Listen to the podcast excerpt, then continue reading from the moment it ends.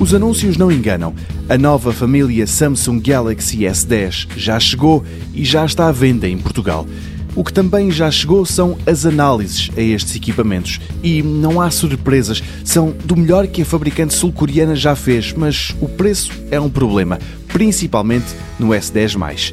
É sobre este equipamento em particular que se foca o GSM Arena, que conclui que, da mesma forma que o S9 era um S8 com uma outra câmara, também o novo telemóvel é um da geração anterior com uma lente adicionada.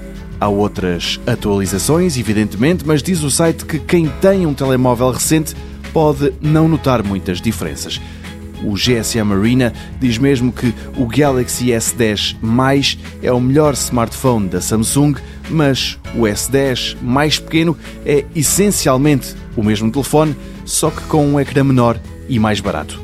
É sobre esse equipamento que o The Verge se debruça e diz que, apesar de melhorias na autonomia da bateria e no desempenho, quem tem um S8 ou um S9 não vai notar grandes mudanças. De resto, são vários os sites que afirmam isso mesmo, e sendo assim, vai ser difícil justificar a compra deste equipamento, principalmente quando as redes 5G estão para chegar e nem o S10 nem o S10 são compatíveis com elas.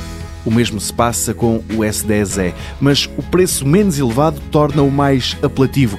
O TechRadar diz que é um telefone sólido que merece dar uma valente dentada na fatia de mercado dos telemóveis mais caros. O site diz mesmo que não sentiu lentidão no S10e face aos outros dois equipamentos e assim escreve quem não precisa de um ecrã grande ou uma câmara com um sensor de profundidade do S10+, então o S10e é provavelmente a melhor escolha.